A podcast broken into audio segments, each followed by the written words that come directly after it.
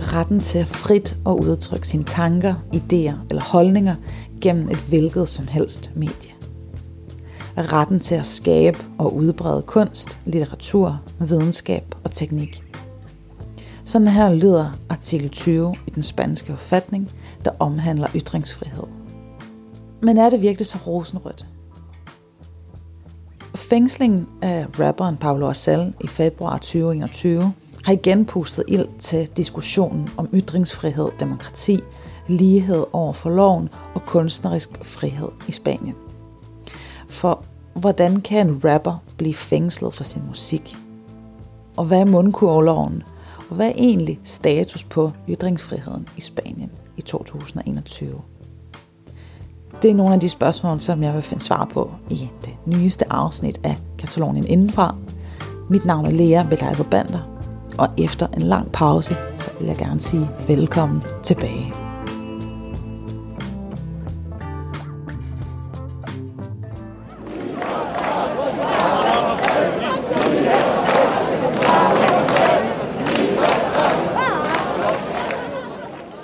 Sådan her har det lyttet, når tusindvis af mennesker går på gaden i Barcelona for at demonstrere for løsladelsen af Pablo Hasél, den venstreorienterede rapper, der siden den 16. februar har været fængslet ovenpå en dom, som lyder på 9 måneders ubetinget fængsel for forherligelse af terrorisme, for injurier og fornærmelser af det spanske monarki og de spanske institutioner. Og selvom de daglige demonstrationer er blevet færre, så er der altså fortsat minimum 1 stor demonstration om ugen i solidaritet med Hasél og den lange liste af andre personer, som er fængslet eller har været i fængsel for de samme ting, som Hasél er fængslet for nu. Men hvem er Hasél egentlig?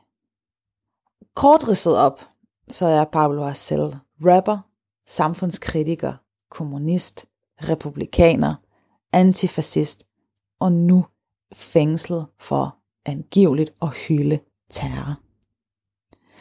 Hasél er oprindeligt fra Lleida, som er en by i det vestlige Katalonien, og han har været aktiv på venstrefløjen i mange år. Første gang han var i politiets søgelys, det var omkring 2010, på grund af hans politiske, samfundskritiske raps, men også på grund af hans tweets. Og i 2014, der blev han dømt til 2 års fængsel for forherligelse af terrorisme, fordi han tweetede og rappede blandt andet om medlemmer af ETA og Grapo, som begge er venstre radikale organisationer, der befinder sig på spanske og internationale terrorlister. Men han blev så sat på fri fod igen, fordi det var hans første dom. 4 år senere blev han igen dømt for forherligelse af terrorisme og injurier og fornærmelser af kongehuset og de statslige institutioner. Og det var så en dom, der resulterede i 2 års fængsel og en bøde på ca. 30.000 euro. Den dom ankede han til højesteretten, som stadfæstede den, men alligevel nedsatte tiden i fængslet til 9 måneder. Med det argument, at hverken ETA eller Grapo har været aktiv i mange år. ETA blev officielt opløst i 2017, mens at deres sidste attentat det fandt sted i 2010. Og Grapo de lavede deres sidste angreb i 2006. Og retten fastholdt altså, at hans sange og tweets ikke er beskyttet af retten til at ytre sig frit, fordi det kan kategoriseres som hadtale, der med hans antal følgere er en invitation til at begå voldelige handlinger eller terrorisme, udover at handlingerne og hans ord også var nedgørende over for ofrene. Et eksempel på hans tekster er: En mi escuela pública había violencia y no era etarra, sino los retratos de la monarquía encima de la pizarra. Oversat til: I min folkeskole var der vold, ikke begået af ETA, men i form af portrætter af monarkiet over tavlen. Og han havde også tweets som: 50 sårede politibetjente, de her lorte lejesoldater, der ikke siger et ord, mens de slår løs på folk, og derefter siger, at de er de sårede. Eller: Slår du en politibetjent ihjel, vil de vende enhver sten for at finde dig. Slår en politibetjent nogen ihjel, så vil det ikke engang blive undersøgt ordentligt.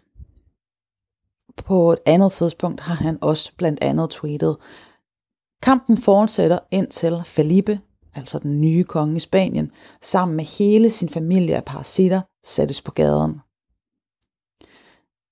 Og et sidste tweet, som jeg vil fremhæve af Hasél, det er: folk blev anholdt i Galicien for forherligelse af terrorisme, det vil sige for at sige, at der skal kæmpes imod fasciststaten. I anklagen imod Hasél, der blev der altså fremhævet over 1900 tweets, hvoraf nogle af de her eksempler, som jeg er kommet med, kun er et meget, meget lille udsnit. Mange har kritiseret hans dom, og det er alt fra dele af befolkningen, som går i gaderne, og det er kunstnere inden for forskellige discipliner. For eksempel har 200 kunstnere underskrevet et fælles brev, hvor de kræver Hasél løsladt. I koret af kritikere er der også nationale og internationale akademikere, og også for eksempel dommere. Og her der vil jeg gerne nævne Ramiro García de Dios, som talte om en demokratisk tilbagegang, da han for nylig i et tv-interview blev spurgt ind til, hvorfor det var, at der er flere end nogensinde før, der bliver dømt for forherligelse af terrorisme, selvom terrorismeaktiviteten den aldrig har været lavere. Hvortil han så svarede, der var tale om en demokratisk tilbagegang i Spanien. Andre, som også har kritiseret denne her dom, det er organisationer som Amnesty International og domstole som den europæiske menneskerettighedsdomstol i Strasbourg. Og senest har også den spanske anden viceministers parti Podemos ønsket at revidere dele af den spanske straffelov, der påvirker ytringsfriheden. Så det vil sige, at kritikken altså ikke alene handler om Pablo Hasél, men denne her generelle diskussion om og kritik af, at den spanske straffelov begrænser ytringsfriheden og den ideologiske frihed, og at der i de seneste år har været rigtig mange stramninger. Og en sidste ting, som jeg vil nævne, det er, at en dommer, der stemte imod den endelige dom mod Hasél, hun lagde vægt på i sin mindretals udtalelse, at hun var imod en dom imod Hasél, fordi at man for det første ikke kunne påvise en direkte forbindelse mellem Hasels ord og så en reel trussel mod hverken kongehuset eller den offentlige orden, og så dels at kunst ikke nødvendigvis repræsenterer virkeligheden, som den er, men derimod virkeligheden set igennem kunstneren eller forfatteren eller hvem det kunne væres øjne. Og at selvom man måske ikke bryder sig om budskabet, så bør den være beskyttet af retten til at ytre sig frit. Og det synes jeg er en rigtig, rigtig vigtig pointe, uanset om man kan lide Hasels tekster eller ej. Men lad os gå lidt bagom den spanske straffelov og de artikler, som Hasél og mange andre er blevet dømt for. Så den spanske straffelov, den trådte i kraft i 1995 under socialistregeringen, eller under den daværende socialistregering. Og den blev bakket op af et ret stort flertal, men alle de konservative medlemmer af kongressen, de afstod fra at stemme for, fordi at de blandt andet anså den for at være for løs på et par områder, blandt andet i forhold til straffeudmåling. Og den her straffelov fra 95, den blev kaldt demokratiets straffelov, fordi det var den første straffelov, der blev vedtaget post-diktatur. Og den her straffelov, den har så sidenhen gennemlevet over 30 ændringer eller tilføjelser, der i mange tilfælde, ifølge mange eksperter, har været stramninger eller hævning af straffe. Og en lille sidebemærkning til demokratiets straffelov, det er, at der efter dens vedtagelse er blevet fængslet mere end 150 personer for forbrydelser relateret til lovovertrædelser omkring ytringsfrihed. Men i virkeligheden så er tallet måske meget højere, fordi de her 150, de alene refererer til en opgørelse over dommen, som er blevet anket og taget op enten af den spanske højesteret eller den spanske forfatningsdomstol. Og hvilke artikler er så interessante, når det kommer til spørgsmålet omkring ytringsfrihed? Så der er rigtig mange artikler, som man kan tage fat i, og de tre, som jeg vil nævne i det her afsnit, de handler om artiklen omkring forherligelse af terrorisme og artiklen om injurier og fornærmelser af kongefamilien, og også injurier og fornærmelser af offentlige institutioner. Så hvis vi starter med at kigge på artiklen om forherligelse af terrorisme, så blev den vedtaget i år 2000 efter bred politisk opbakning både fra socialisterne og de konservative, og formålet det var grundlæggende på det tidspunkt at gøre en ende på ETA, som stadig var aktiv på det tidspunkt. Artiklen om forherligelse af terrorisme, den handler i bund og grund om at udøve eller deltage i handlinger eller ytringer i offentlige fora, som blandt andet nedgør eller bagatelliserer den lidelse, som ofrene for terrorhandlinger eller deres familiemedlemmer har været udsat. Og hvis ens handlinger eller ytringer derudover direkte eller indirekte skaber frygt eller utryghed eller uorden i samfundet, eller direkte eller indirekte kan inspirere nogen til at begå vold eller terror, så vil straffen altså også blive forhøjet. Og Hasels fængselsdom, den var sat højt, fordi at han havde ytret sig på Twitter til sin, på det tidspunkt, da sagen den blev taget op, 56.000 følgere. Og ytre sig på nettet eller på de sociale medier, det giver automatisk en højere straf, hvis man bliver dømt. Og det er noget, som jeg selvfølgelig vil komme ind på lidt senere i det her afsnit. Men Hasél er altså langt fra den eneste, som er blevet dømt for forherligelse af terrorisme. Og siden denne her artikel den trådte i kraft i 2000, så er over 100 personer faktisk blevet dømt efter denne her artikel alene. Så før der talte jeg om de her 150 personer, og det er altså 150 personer, som er relateret til forbrydelser relateret til ytringsfrihed. Og her er der altså 100 personer, som er blevet dømt efter artiklen om forherligelse af terrorisme. Og betyder det virkelig, at der render en masse mennesker rundt i det spanske land og bogstaveligt talt taler positivt om terrorisme? Det er jo så spørgsmålet. Jeg vil komme med nogle eksempler på sager, som har omhandlet forherligelse af terrorisme, og så kan vi jo se efterfølgende, om der er en eller anden form for rød tråd i det. Og det første eksempel, som jeg vil komme med, det handler om den baskiske politiker Tasio Erkizia, som var en del af den politiske gren af ETA. Og han blev i 2011 dømt til 1 års fængsel for forherligelse af terrorisme ved at have deltaget i en mindehøjtidelighed for et højtstående medlem af ETA, José Miguel Beñaran, der i 1973 havde stået i spidsen for at planlægge og udføre et meget, meget væsentligt attentat mod Francos efterfølger, Luis Carrero Blanco, som døde i det her attentat. Og Beñaran var en meget, meget vigtig figur, ikke kun for ETA, men også generelt i Spanien, fordi at han var med til at påvirke den videre gang af diktaturet, da Franco efter Carrero Blanco stod ikke længere havde en klar efterfølger. Og Tasio Erkizia, han blev jo så som sagt dømt for forherligelse af terrorisme, og det som der blev lagt stor vægt på, det var, at der var netop tale om forherligelse, fordi at Erkizia havde lagt en buket blomster, og derfor blev det set som denne her aktive forherligelse. Et andet eksempel, som er sådan lidt mere over i den absurde kategori af eksempler på forherligelse af terror, det har at gøre med en dukketeatergruppe, der under karnevalet i Madrid i 2016 blev anholdt for forherligelse af terrorisme ved at fremføre et samfundskritisk dukketeaterstykke, La Bruja y Don Cristóbal, hvor en af scenerne er af denne her heksedukke, der blev framet af en politibetjent som terrorist.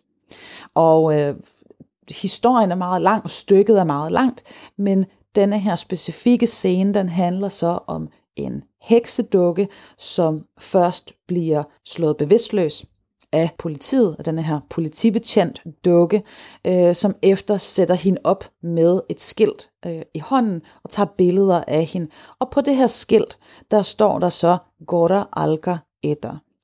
Og Al-Qaeda, det er en kombination af navnene Al-Qaeda og ETA, og Gora betyder leve på baskisk. Så altså længe leve eller leve Al-Qaeda ETA.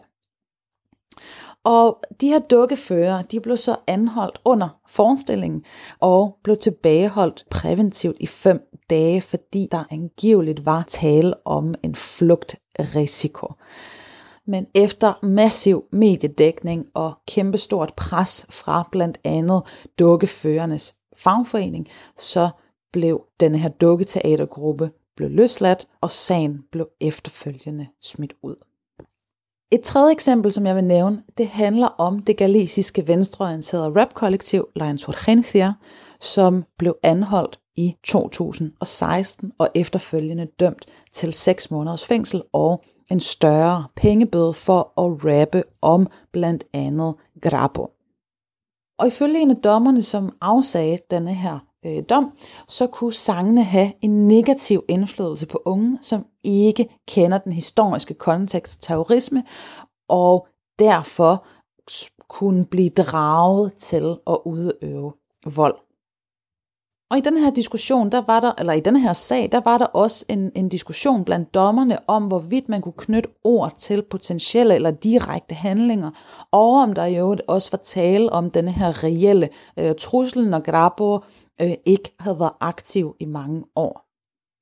I forhold til dommerens argumentation om, at unge kan blive inspireret, fordi de ikke kender den historiske kontekst om terrorisme, så kunne man netop argumentere for, at det er vigtigt at tale om fortidens terrorisme og de her forskellige organisationer, for netop at kende den historiske kontekst. Et fjerde eksempel, som jeg vil nævne, der omhandler forherligelse af terrorisme, det handler om sagen omkring Cassandra Verabaf. Cassandra Verabaf var en Twitter-bruger, eller er en Twitter-bruger, som i 2017 blev dømt til 1 år i fængsel for forherligelse af terrorisme for 13 tweets. Og sagen vakte ret stor opmærksomhed, fordi at de her tweets var, hvad kan man sige, humoristiske tweets, lol-tweets, dårlig smag-tweets, hvad man vil kalde dem. Og deres omdrejningspunkt var mordet, ETAs mord på Luis Carrero Blanco. Og det var ham, som jeg nævnte før. Så Carrero Blanco, han var den her meget højtstående general, som diktator Franco havde nævnt til sin efterfølger. Og som jeg nævnte før, så blev han sådan dræbt af ETA i 1973 i et bilbombeattentat. Og i den kontekst tweetede Cassandra Verabaf for eksempel, at ETA indførte en politik, der kombinerede et forbud mod tjenestebiler og rumprogrammer. Og konteksten omkring et forbud mod tjenestebiler, det handlede altså om, at det er en reference til, at ETA i deres meget aktive periode især placerede bilbomber under tjenestebiler og meget målrettet gik imod spanske politikere, det spanske politi og offentlige spanske institutioner. Et andet tweet fra Cassandra Verabaf, det var: tog Carrero Blanco også tilbage i fremtiden i sin bil? #tilbagetilfremtiden. Så Paths tweets, de havde det her omdrejningspunkt omkring Luis Carrero Blanco især og ETAs bilbomber. Senere der blev hun så frifundet af den spanske højesteret. Og det seneste skud på stammen, det er jo så, som vi ved, Pablo Hasél. Så hvis man skal opsummere lidt og se, om der er en eller anden form for rød tråd, så kan man jo starte med at sige, at selvom artiklen omkring forherligelse af terrorisme, den oprindeligt netop handlede om at beskytte eftermælet af ofrene for terrorisme, så bliver den faktisk ofte i stedet brugt i en meget bogstavelig forstand. Og det vil sige, at i mange tilfælde enhver nævnelse af grupper som ETA og Grapo er nok til at dømme på forherligelse, selvom at der ikke kan påvises nogen direkte sammenhæng mellem ord og handlinger, der i øvrigt også kan udgøre en fare for den offentlige orden. Og et problem, som jeg også vender tilbage til lidt senere, det handler jo om, at den her bogstavelige læsning af artiklen om forherligelse af terrorisme, den kan være med til at afskrække folk fra at gøre brug af deres fundamentale ret til ytringsfrihed.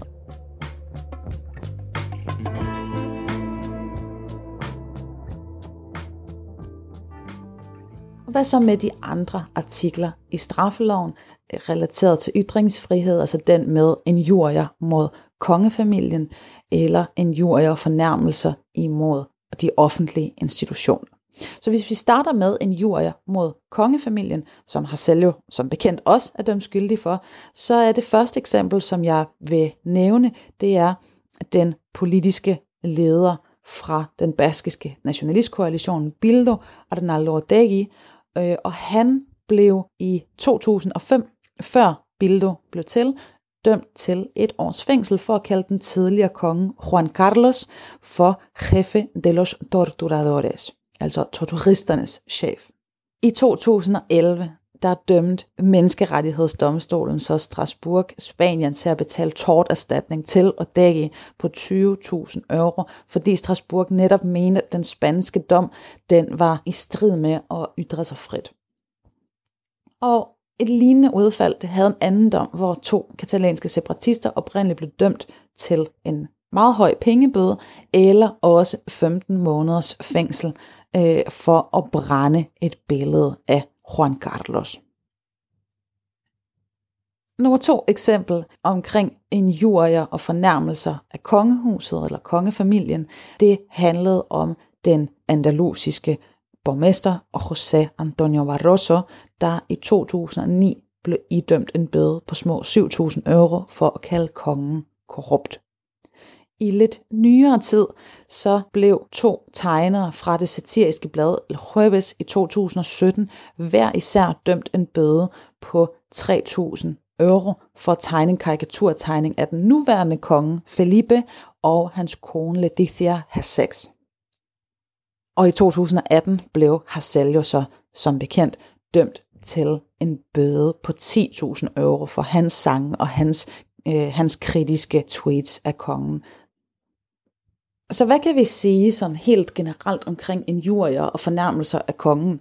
Det vi kan sige, det er, at den europæiske menneskerettighedsdomstol i Strasbourg har spillet en meget, meget stor rolle i denne her diskussion omkring beskyttelse af kongen og ytringsfrihed eller ej. Fordi Strasbourg netop adskillige gange har udtrykt kritik overfor, at det spanske kongehus de har en større beskyttelse overfor kritik end resten af borgerne. Og ikke kun, at man er beskyttet over for kritik, fordi man ikke må sige noget, men også den straf, som borgerne kan modtage for at sige noget kritisk. Og Strasbourg har netop kritiseret den spanske lovgivning, fordi den ikke er i overensstemmelse med den europæiske menneskerettighedskonvention, som Spanien jo selvfølgelig også har skrevet under på.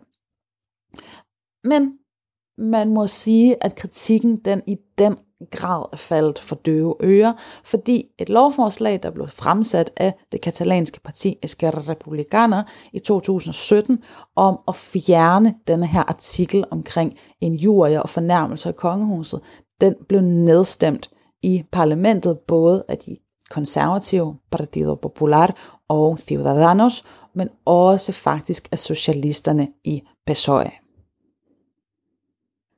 Og det sidste eksempel, som jeg vil komme med, det er så ikke relateret til fornærmelser og injurier mod kongehuset, men derimod fornærmelse og injurier af politistyrkerne. Og det er en sag, som er blevet taget op efter klage fra politiets fagforening.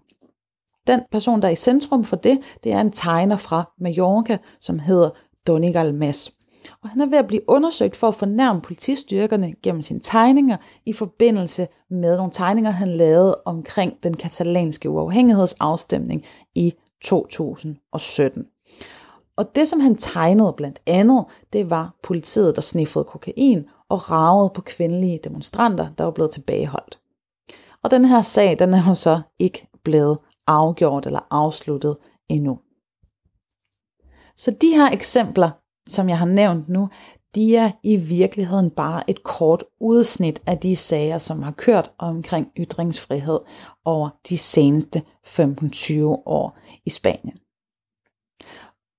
Og så vil den optimistiske lytter, eller den optimistiske del af mig selv måske spørge, om det her det er en tendens, som står over for et positivt vendepunkt. Og til det, der må jeg desværre svare optimisten i mig selv, eller den optimistiske lytter, nej.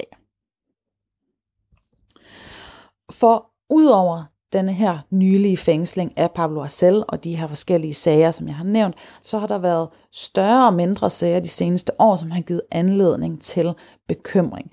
Og det, som der især har været bekymrende, men ikke kun, det har været for eksempel journalister, der er blevet forhindret i at arbejde, for eksempel ved, at de er blevet anholdt, de har fået bøder, eller de har fået konfiskeret deres udstyr, mens at de dækkede demonstrationer eller andre situationer, hvor der er opstået konfrontationer mellem politi og borgere.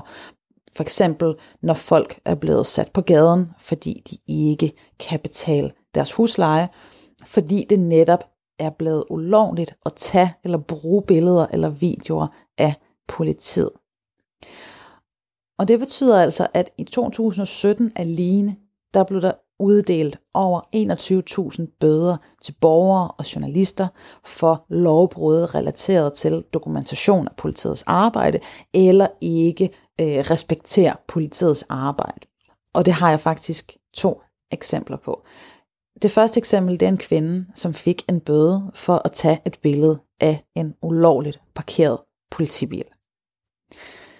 Et andet eksempel, det var en anden kvinde, som fik en bøde for at have en task på, der havde bogstaverne ACAB på og et billede af en kat. Så med de her 2 eksempler, så kunne man forestille sig, at listen den er virkelig uendelig lang. Både for de her små lovovertrædelser, som at tage et billede, men til de større ting, som er netop fornærme kongefamilien eller forherligelse af terrorisme.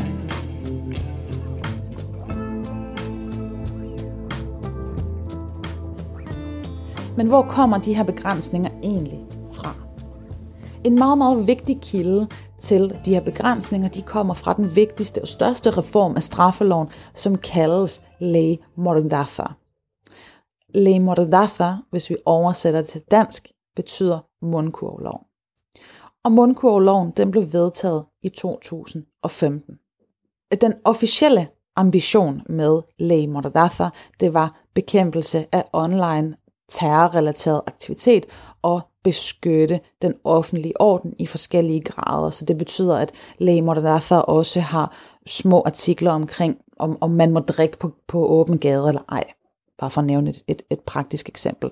Men det, som denne her Ley Mordaza, altså mundkurvloven, den i praksis har gjort, det er, at den har i højere grad udfordret ytringsfriheden og forsamlingsfriheden, netop med truslen om meget høje straffe. Og de her høje straffe, de bliver automatisk forhøjet, hvis noget af det, som man siger eller gør, det bliver publiceret på nettet eller på de sociale medier. Og både forud og efter vedtagelsen af denne her lov, der er den blevet kritiseret igen af Menneskerettighedsdomstolen i Strasbourg, men også af Europarådet og FN. Og kritikken, den har været, at man bringer menneskerettigheder som ytringsfrihed og forsamlingsfrihed i fare, men især og specifikt fra alle 3 organer, der har kritikken handlet om, at denne her Ley Mordaza, den har både for brede og for uklare definitioner af lovovertrædelser og også uproportionelle magtanvendelser og straffe, og det er både i forhold til at indkalde og afholde demonstrationer, det er til at ytre sig åbent, både online og offline, og en meget vigtig ting, som de 3 organer også fokuserer på, det er i deres kritik, det er forherligelse af terrorisme. Altså denne her artikel, som har været ret central i det her afsnit. Og kritikken omkring forherligelse af terrorisme, den handler om igen, at artiklen den er både for bred, og at den er for upræcis, og at konsekvensen er, eller kan være, at der bliver åbnet op for straffe for handlinger, som ikke reelt indebærer terrorisme. Og det er jo nogle af de eksempler, som jeg har nævnt før, hvor man kan diskutere, at det her i virkeligheden forherligelse af terrorisme eller potentielt terrorisme. Så den underliggende kritik fra de 3 organer, det er, at de her stramninger, mange af de her stramninger, de potentielt vil kunne have den effekt og afskrække borgerne fra at udøve deres grundlæggende rettigheder. Og det er især bekymrende i en tid, hvor at der i stigende grad er generelle uroligheder og demonstrationer i Spanien. Og når vi taler om straffe i Ley Mordaza, som ikke er relateret til fængselsstraffe, men bøder, så går det altså fra cirka 600 euro som den mindste bøde, og faktisk helt op til 600.000 euro. Som jeg nævnte i starten af afsnittet, så har der fra et af regeringspartiernes side efter fængslingen af Pablo Hasél været det her initiativ til en reform af straffeloven. Netop for at komme blandt andet de her eksempler, som jeg har nævnt, til livs. Men det, som jeg igen overfor især optimisten bliver nødt til at understrege, det er, at selv hvis et parti, som for eksempel Podemos, som indgår i en større koalition, tager initiativ til en reform, så er det altså ikke ensbetydende med, at en reform reelt vil finde sted. Fordi alle de stramninger, som der er fundet sted af straffeloven siden 1995, har haft en stor tværpolitisk opbakning. Men mundkurvloven er faktisk ikke den største og mest aktuelle bekymring. Den mest bekymrende lov, der trådte i kraft siden mundkurvloven, det er den nylig vedtaget lov om telekommunikation, som blev vedtaget i november 2019, altså kun få måneder før, at pandemien den tog over. Og det betyder også, at den ikke har fået den opmærksomhed, som den virkeligheden behøver og kræver. Og det er en lov, som blev vedtaget af socialisterne over de konservative Partido Popular og Ciudadanos i kølvandet på den katalanske uafhængighedsafstemning i oktober 2017. Og det, som denne her lov den giver mulighed for, det er, at en regering i ekstraordinære situationer midlertidigt kan lukke ned for en hjemmeside, eller en app, eller en platform, eller nettet i det hele taget i bestemte dele af det spanske territorium, hvis det, der foregår på de her platforme, det kan påvirke den offentlige orden, den offentlige sikkerhed eller den nationale sikkerhed. Og alt det her, det kan altså ske uden en retskendelse. Og ifølge Pedro Sánchez, den spanske premierminister, så har loven til formål dels at gøre en ende på den digitale uafhængighedsbevægelse og at gøre det klart, at den katalanske stat med hans ord ikke vil eksistere, hverken online eller offline. Og det handler altså om, at omkring den katalanske uafhængighedsafstemning i 2017, der blev grundstenene til en digital infrastruktur i den grad lagt. Så det vil man altså prøve at sætte en stopper for ved denne her lov. Dels ifølge Pedro Sánchez er formålet at beskytte borgerne mod cyberangreb, mod datarøveri og være med til at bekæmpe fake news. Men det er klart, at spørgsmålet om katalansk uafhængighed, det var et meget, meget vigtigt element i forhold til at presse den her lovgivning igennem så hurtigt som muligt.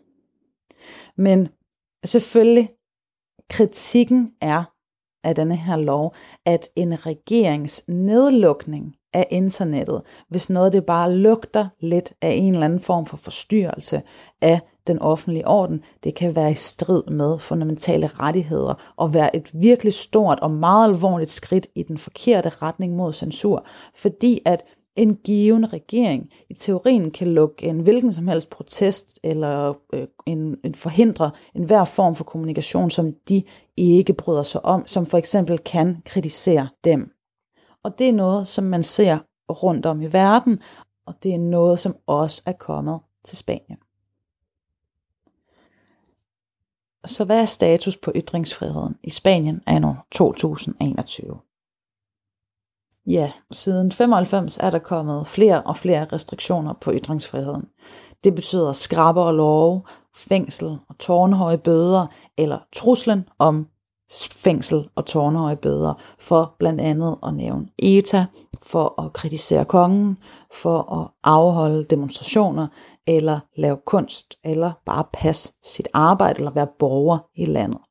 Og de her straffe, som i øvrigt bliver automatisk sat højere, hvis de bliver ytret online. Og hvad mange af de her sager, som jeg har nævnt i det her afsnit, har til fælles, det er, at dem, som ofte bliver fængslet eller får bøder, er folk, som befinder sig ofte på den politiske venstrefløj, eller folk, som ønsker at kaste lys over de sociale, økonomiske og politiske uligheder, der er i samfundet.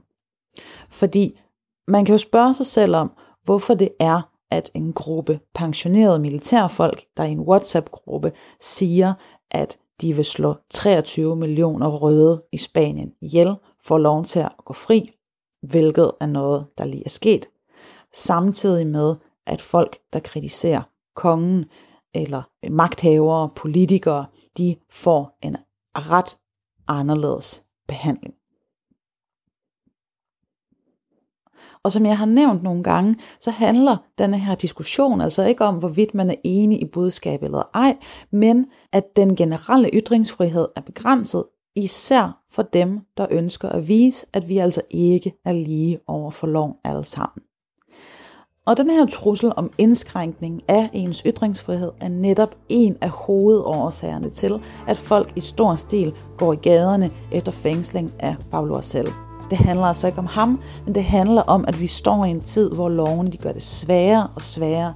Ikke kun at tale om denne her forbudte fortid, men det gør det svært at tale om nutiden og også faktisk om fremtiden og hvilke ændringer man ønsker at se i samfundet. Og i det næste afsnit af Katalonien Indenfra, der vil jeg tale videre om denne her forbudte fortid og hvorfor der er så meget, man ikke skal tale om. Men for nu, der vil jeg sige mange tak for at lytte med. Følg endelig podcasten på Spotify eller SoundCloud og del den. Og følg mig også på Instagram, Katalonien Indenfra. Mange tak for nu. Vi høres ved.